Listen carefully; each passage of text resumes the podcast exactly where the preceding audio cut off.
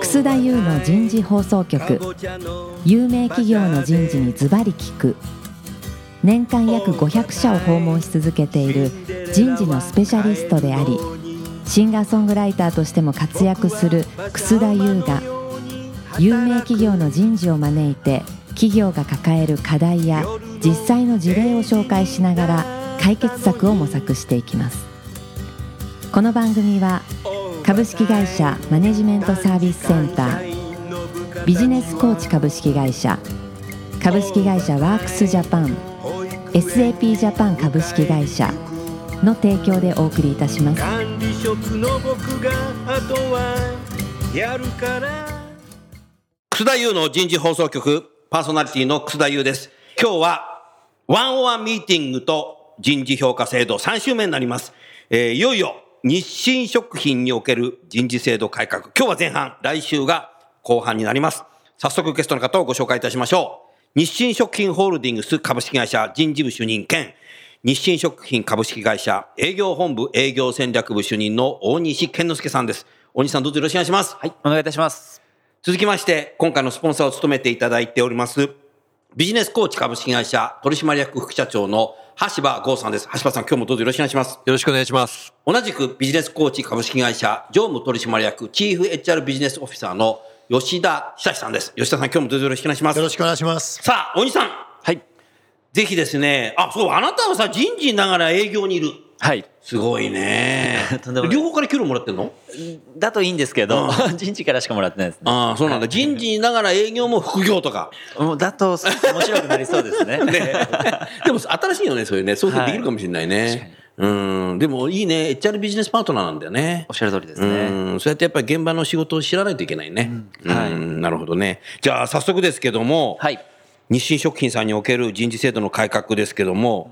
そもそも何人事制度を変更されたのそうですね。そ今の背景となんか変更内容について、はい時間を差し上げるのでお話しいただけますかお願いします。はい、ありがとうございます。で今ですね、まあ、人事制度を変えてるって話変革してるって話がありましたけれども実際私が BP でなったのが去年の4月なんですね2017年の4月から BP として兼務するようになっておりますで実はですねうちってあのホールディングスがまあ一番上にあって、はいその下に日清食品だったり明星食品だったり、うん日清シスコヨークとかってこうグループ会社があるここわけにもあるよねそそうなんですよ、うんで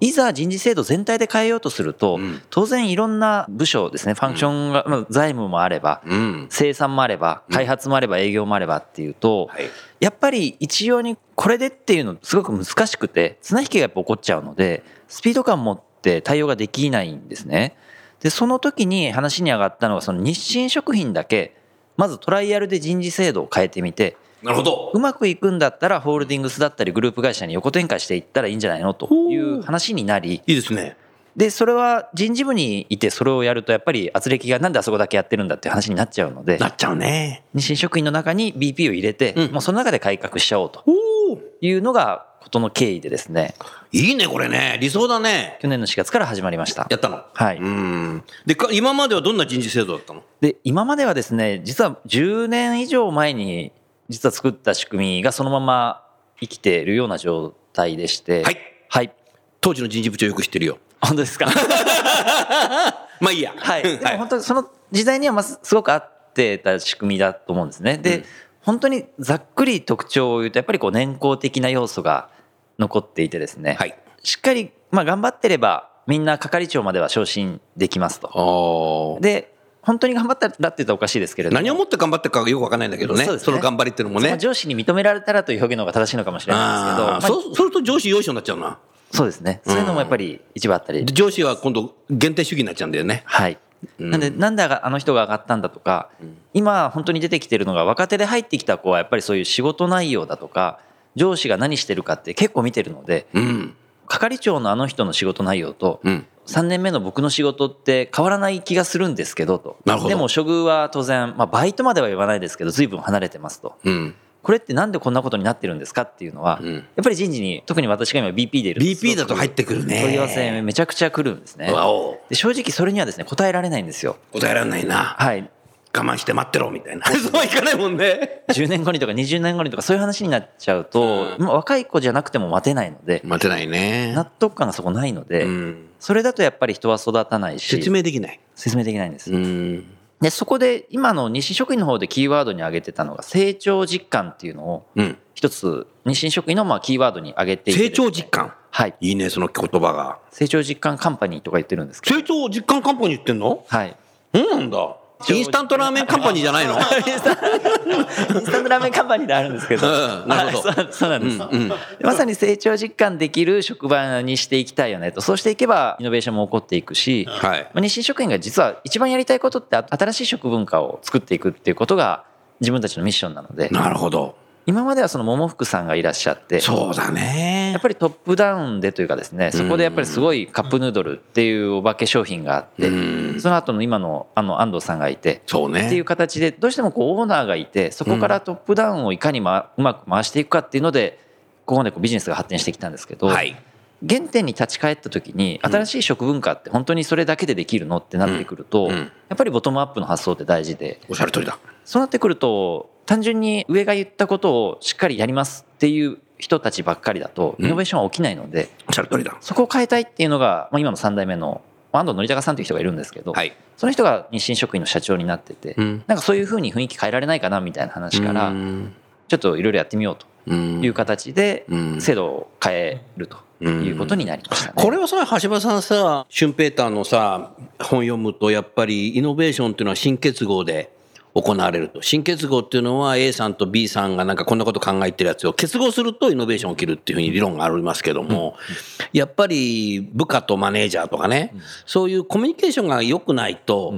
自分で考えていても誰か上司に言った時お前の仕事じゃなくてやんなくていいよみたいに言っちゃうとイノベーションって多分起きないと思うので、そういう風通しのいいようにしていかないとダメだよね、そうですねだからそれを今回日清さんやろうって言うんですよ、でこれ素晴らしいねありがとうございますごいね製品が出てくるよ今度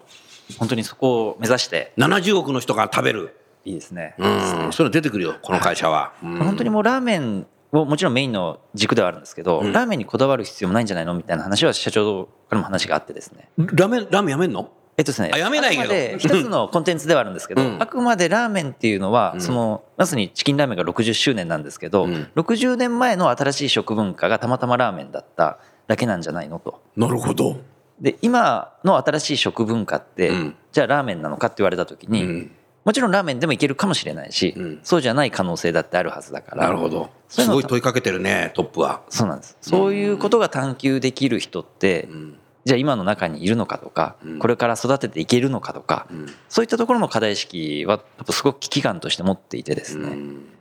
そうそうなんか学生でも優秀な学生は日清食品に入ったらなんか自分のアイデアとかがさ、世の中にさはいイノベーションできるんじゃないかって思う学生が集まってくるね。あもうそうなってくれるとすごくありがたいですね、うん、でもそれをトランスフォーメーションするの難しいよね、そうじゃなくて管理職や部長さんになっちゃったり人もいっぱいいるわけだから、はいおっしゃる通りですこれすごい難しいんですよ。はいそうなんですどうすんのでそこでですねやっぱり今いらっしゃる管理職の方々は、まあ、今までの西ももちろん守ってきていただいた方ですし、今後のビジネスを大きくしていく上でも非常に重要な方々になりますので、うんこれからやらなきゃいけないなと思っていることは入ってくる若手をいかに伸ばしていくかっていう観点で、うん、今いる管理職の方々にもやっぱり変わってもらう必要があるしおっしゃる通りだ。若手ももちろん意識を学生の意識のままでは困りますので、うんそこを変えていくっていう上と下を意識を変えていくっていうことをこれからチャレンジとしてやっていかなきゃいけないなというふうには思ってます。うん、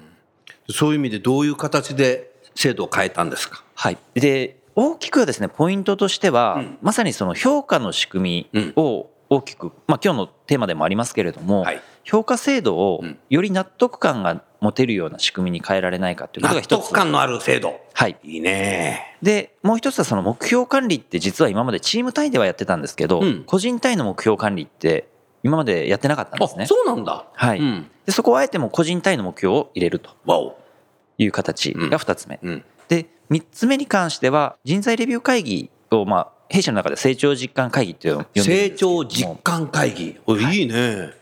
その会議を半年間に1回やっていこうとうんいうところ大きくこの3つをですねうん3本の柱としてうん変えていくその成長実感会議にはメンバーどういう人が入るの例えば営業で行くとブロック単位でやるんですけれどうも、んそのブロックの支店長トップの方、はいでナンバー2の方、うんで人事、うんあとはその所属長さんが入れ替わり立ち替わり、うん変わって変わやっていくという会議です。みんな真剣。真剣です。おおいいね、それ。はい、で今まではやっぱりそのシステム上でですね、うん課長さんとか所長さんがうん部下の評価をして、うんこうクリックすると、うんそれが部長さんのとこに行き、うん部長さんも言葉を悪く言うとあんまり見ずにですね、うんまあ、標準評価だしいいかと言ってクリックをしてうん。それで評価確定していってたので、うん。さっきのその成長実感って一番最初に申し上げましたけど、はい。そこが担保できないんですよね。うん。おっしゃ上る通司りかだらね部下にそのフィードバックもやっぱりできなくてですねおっしゃる通りだ。 C 評価だから、まあ、よく頑張ったけど C 評価っていうあのよく頑張った1けど回目の一回目で吉田さんおっしゃってた部分がまさに弊社でも起こっあー怒って普通だと思います、それは。はいうん、怒るね、それは。うん。ていてで実際にその弊社って年に1回意識調従業員に意識調査をやってましてイエサベ。はい、イエスサーベイをやっていてそれはな、ロローソンがやってんの人事でやってます人事でやってんの、はいおーじゃあ管理職もやるんだ。やります、うんで上司からフィードバックを受けていますかっていおうう設問があるんですおうねでそれはタイミングとしては、まあ、先ほど本当おっしゃっていただいた通りですけれどうも、んその秘書だったり、うん自分のキャリアに関しての相談とか、うん評価のフィードバックとかそういうの受けてますかっていう設問に対して、うん実は受けてますというのは8割ぐらいあったんですよ、うんで人事は実はそこで満足しちゃってたんですけど8割やってたらまあそんなもんだろうと思っていたんですが、うんあの社内にい262るの上の2割と6割だもんね。おっしゃる通りです、うんでそこの率だけ見ると一見悪くなさそうなんですけれども、社内にいる優秀層にフんィードバック受けてますよねって聞いたら、うんいや標語は聞いてますと要は標語は聞いてます。 B だったとうんか C だったっていうのは聞いてるけれどもあそれがフィードバックだと思ってるはいうんそもそも何が良かったのかとか、うん何が悪かったとか一回も聞いたことありませんっていう人が実はたくさんいてですねそもそもがね、はいなるほどなでもそれね日本企業のなんか典型例だねそれうーんんでそこのままだと成長を実感してほしいとかよりキャリアアップのために次のより重い仕事をアサインしなきゃいけないはずのところにうーんやっぱそこのこの関係性が全然できてないなっていうのがうん問題意識としてすごくあってうんそのためにもやっぱり今日のテーマでもありますけどワンワンやをやらなきゃいけないしうんでワンワンやるだけだと上司はあんまりお尻に火がつかないんじゃないかという危機意識もあってなるほど評価制度をガラッと変えてうん課長さん所長さんは支店長とか人事の前で部下をプレゼンしなきゃいけないという機会が半年に1回ありなるほどというのでセットで入れて運用しているというのが今今回変えたことですね。そのさ制度を今話したことを全部構築するまで期間どのぐらいかかったの実際でも3ヶ月ぐらいですかね。早いねで1年ぐらいかかったかと思ったあとんでもないですとん実で際もない3ヶ月4ヶ月ぐらいでローンチしてます、うんでここ実はですね多分人事のうん盲点だと思っているんですけど、盲点その制度を変える時ってんすごく時間をかけるんですよね、こんコなンリスクセンがサスっていう言葉とねおっしゃる通りでウすォーターフォールという言葉がねセットになってるとね、はい時間かかっちゃうんだねで一つおそらくは本当は違うんですけど間違って認識してると僕は思っていることがあって一回入れた仕組みは変えちゃいけないと思ってる人がやっぱりすごい多いと思ってます。うん多いねなんで一回人事制度を変えてローンチしたら例えば5年10年は変えちゃいけないっていう発想を持ってる方が多いとうんすごくやっぱ慎重になるしうんこういうケースがあったらどうしようああいうケースがあったらどうしようって考えてるうちにどんどんどんどん遅くなっていっちゃうんですうよ。んで今回なんでじゃあそれが3ヶ月とか4ヶ月でできたのかっていうと、はい意思決定は人事ではなくて現場サイドに寄せているので、おお今僕はその営業戦略部に席を置かせてもらってますけれども、はい営業戦略部の部長を巻き込みながらやったのやったんですね。もう素晴らしい HRBP のなんか今日テーマになってきたないいねそれありがとうございますうんで営業戦略部の部長さんからすると、うん答えはすごくシンプルでですね、うんいやこれやって業績上がるのとか、うん例えば人が辞めなくなるのとか、うんそのキーワードに対して今より良くなるんだったらやろうと。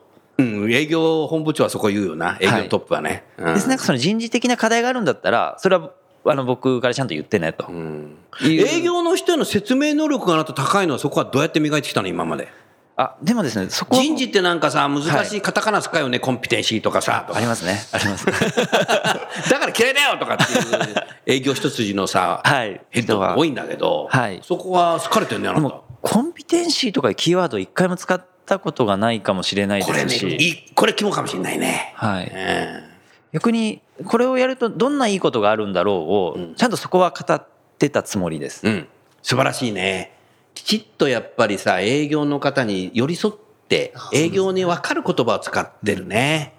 うんでその成長実感っこていれうこれ結構重要あありがとうございますどうしても人事ってねなんかカタカナ多いんだよね、うん営業の人ってカタカナあんまり使わないんで、はい。そうですすねごく嫌われるんだよね。うんそこの乖離があるとね、はい。やっぱ人事とねうん、営業でね、少しね、壁ができちゃそうですう。。それないよ。で前職も僕、そのコンサルだったのもあって、横文字使いたくなっちゃうんですけど、そうでしょそこはすごく我慢してですね。 我慢 強い。ありがとう素晴らしい。。はいうん。それは現場でやったんだ。そうですね。おこれでも肝かもしれないね、吉田さん。いやお話聞いててね思うのはおっしゃるようにあの私なんかも、まあ、まあ長いこともうコンサルやってますからね、はいその会社さんに行ってまず何気をつけるかって言った時に、うんやっぱ言葉の使い方なんですよ。あ、やっぱそうなんだ。うん、草さんおっしゃったように90年代半ばぐらいですかね、いわゆるアングロサクソンの人事が、もうアングロサクソンって言った時代だよねあそうそうもうそれってなんだっけみたいな。あーじゃあ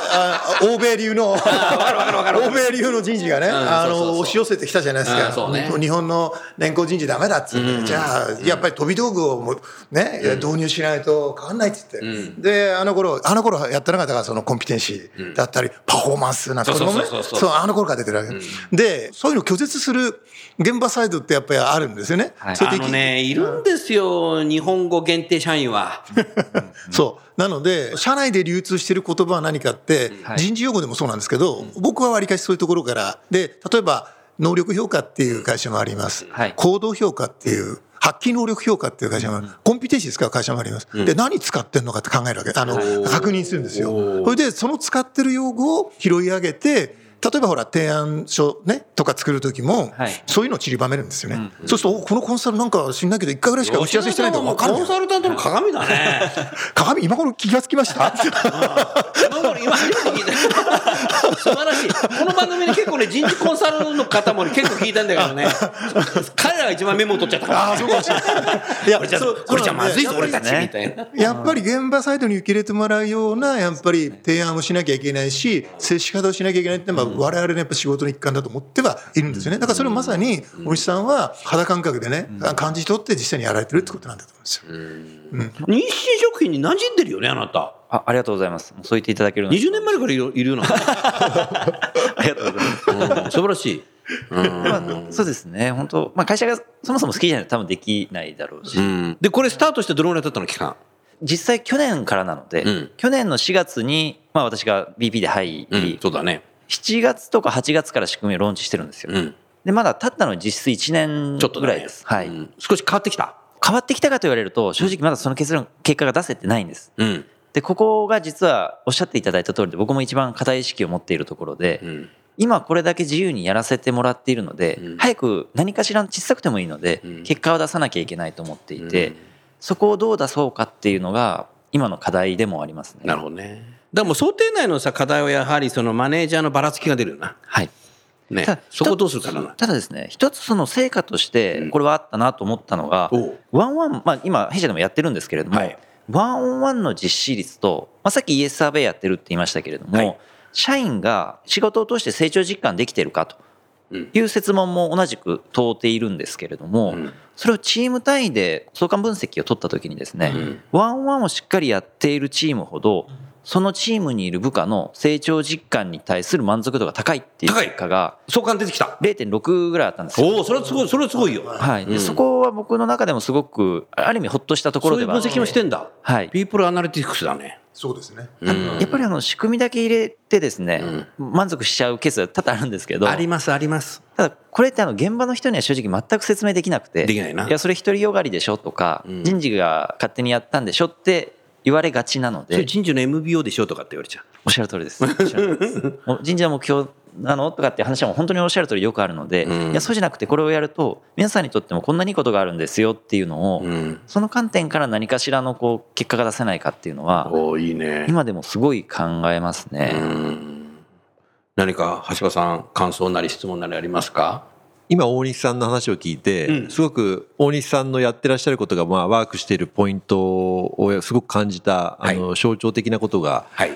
あったんですけど、はい大西さんと初めてお会いさせていただいてからまあ23年経つんですけどそうなんだあの一貫して、うんあの大西さんがこだわってらっしゃるのは、うん何か一つの施策とか取り組みをやることによってまあ、どんないいことがあるのかっていうことを突き詰められてきた結果が多分今になってるんじゃないかなっていうふうにあー大西さんもそこあるね。どんないいことがあるか。ですうよんね。で、それはあの大きい人事の施策っていう単位でもそうだったと思いますし、それこそ一つ一つのどういうコミュニケーションを取ったらいいのかっていうところにしても、結局これをやってったら何につながるのかとか、まあどういういいことがあるのかとかっていうことはすごく大西さんがこだわってきてやられたことで、うんで実際こううまくいってるのもそういうところだと思うんですね。で今までやっぱり一個施策を決めたらやること自体が目的になっちゃったりとかうんっていうのすごくありがちだと思ってまして、でこれはあのもうちょっと大きい企業単位とかで考えても、まあ、売上の数字自体が目標になっちゃうとか、うんうん利益自体が目標になっちゃうとかってありがちだと思うんですけど、ありがちですよね前年比、まあ、120%とか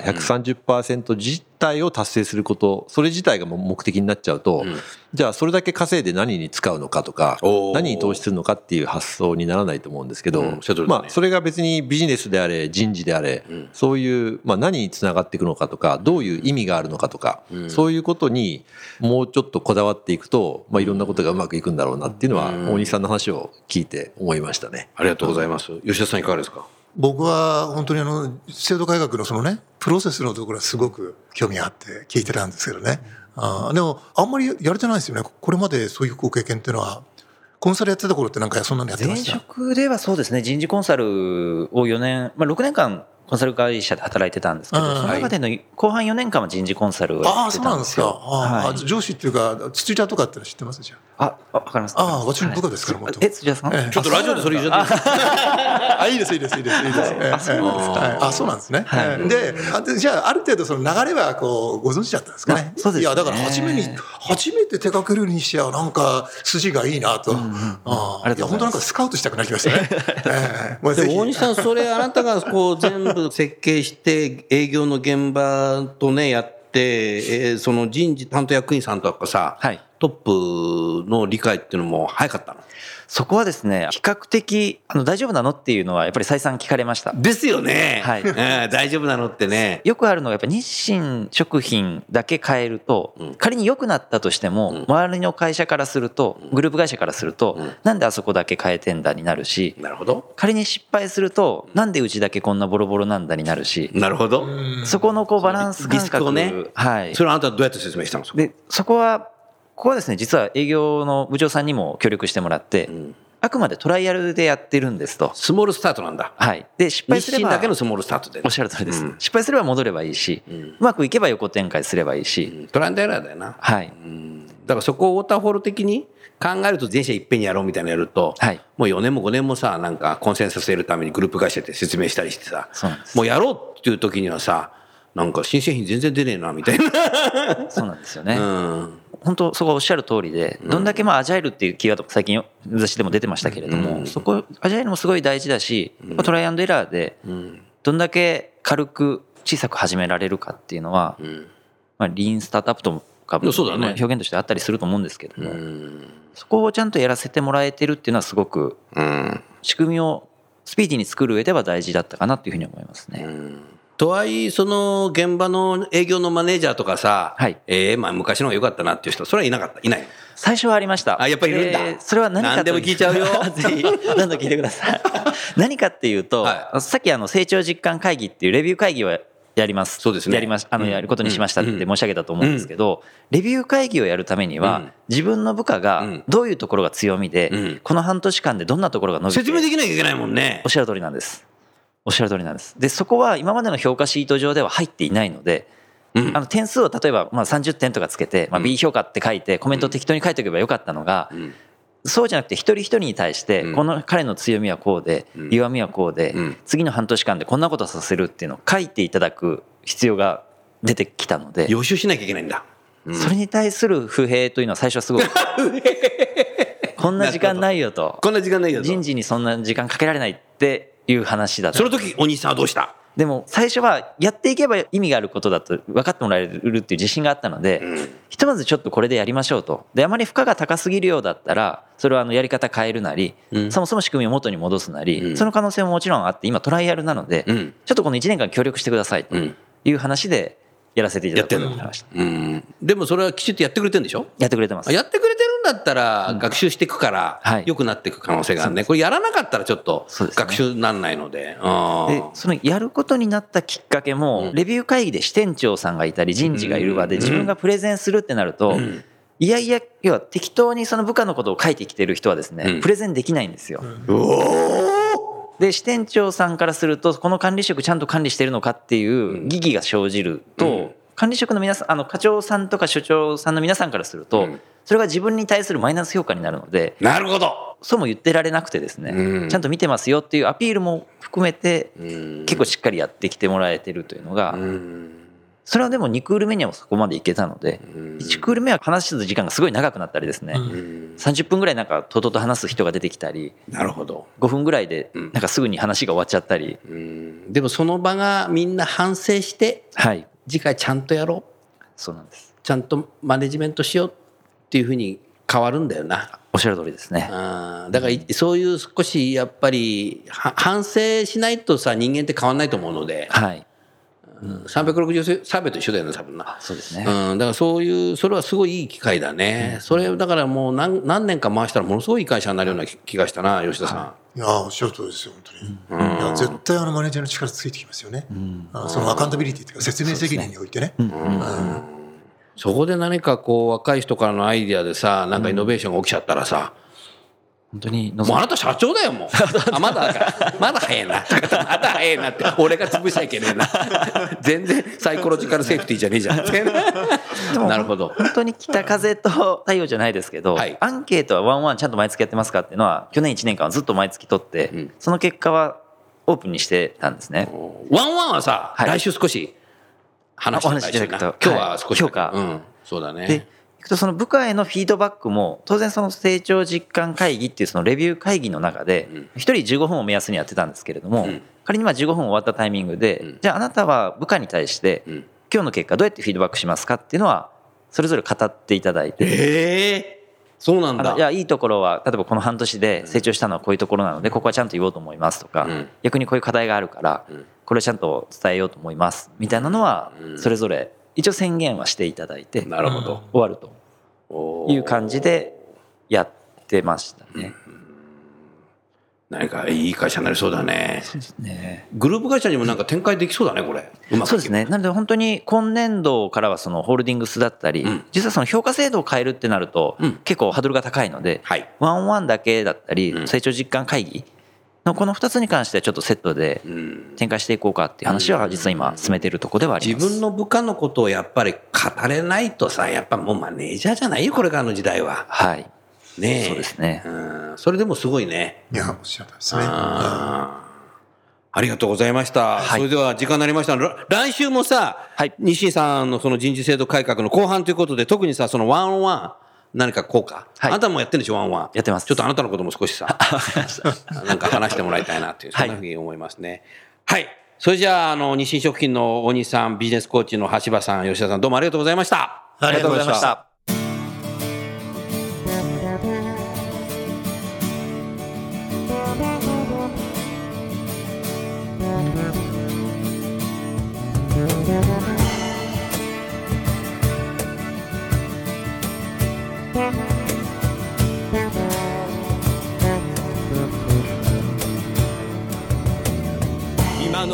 今日のお話はいかがでしたか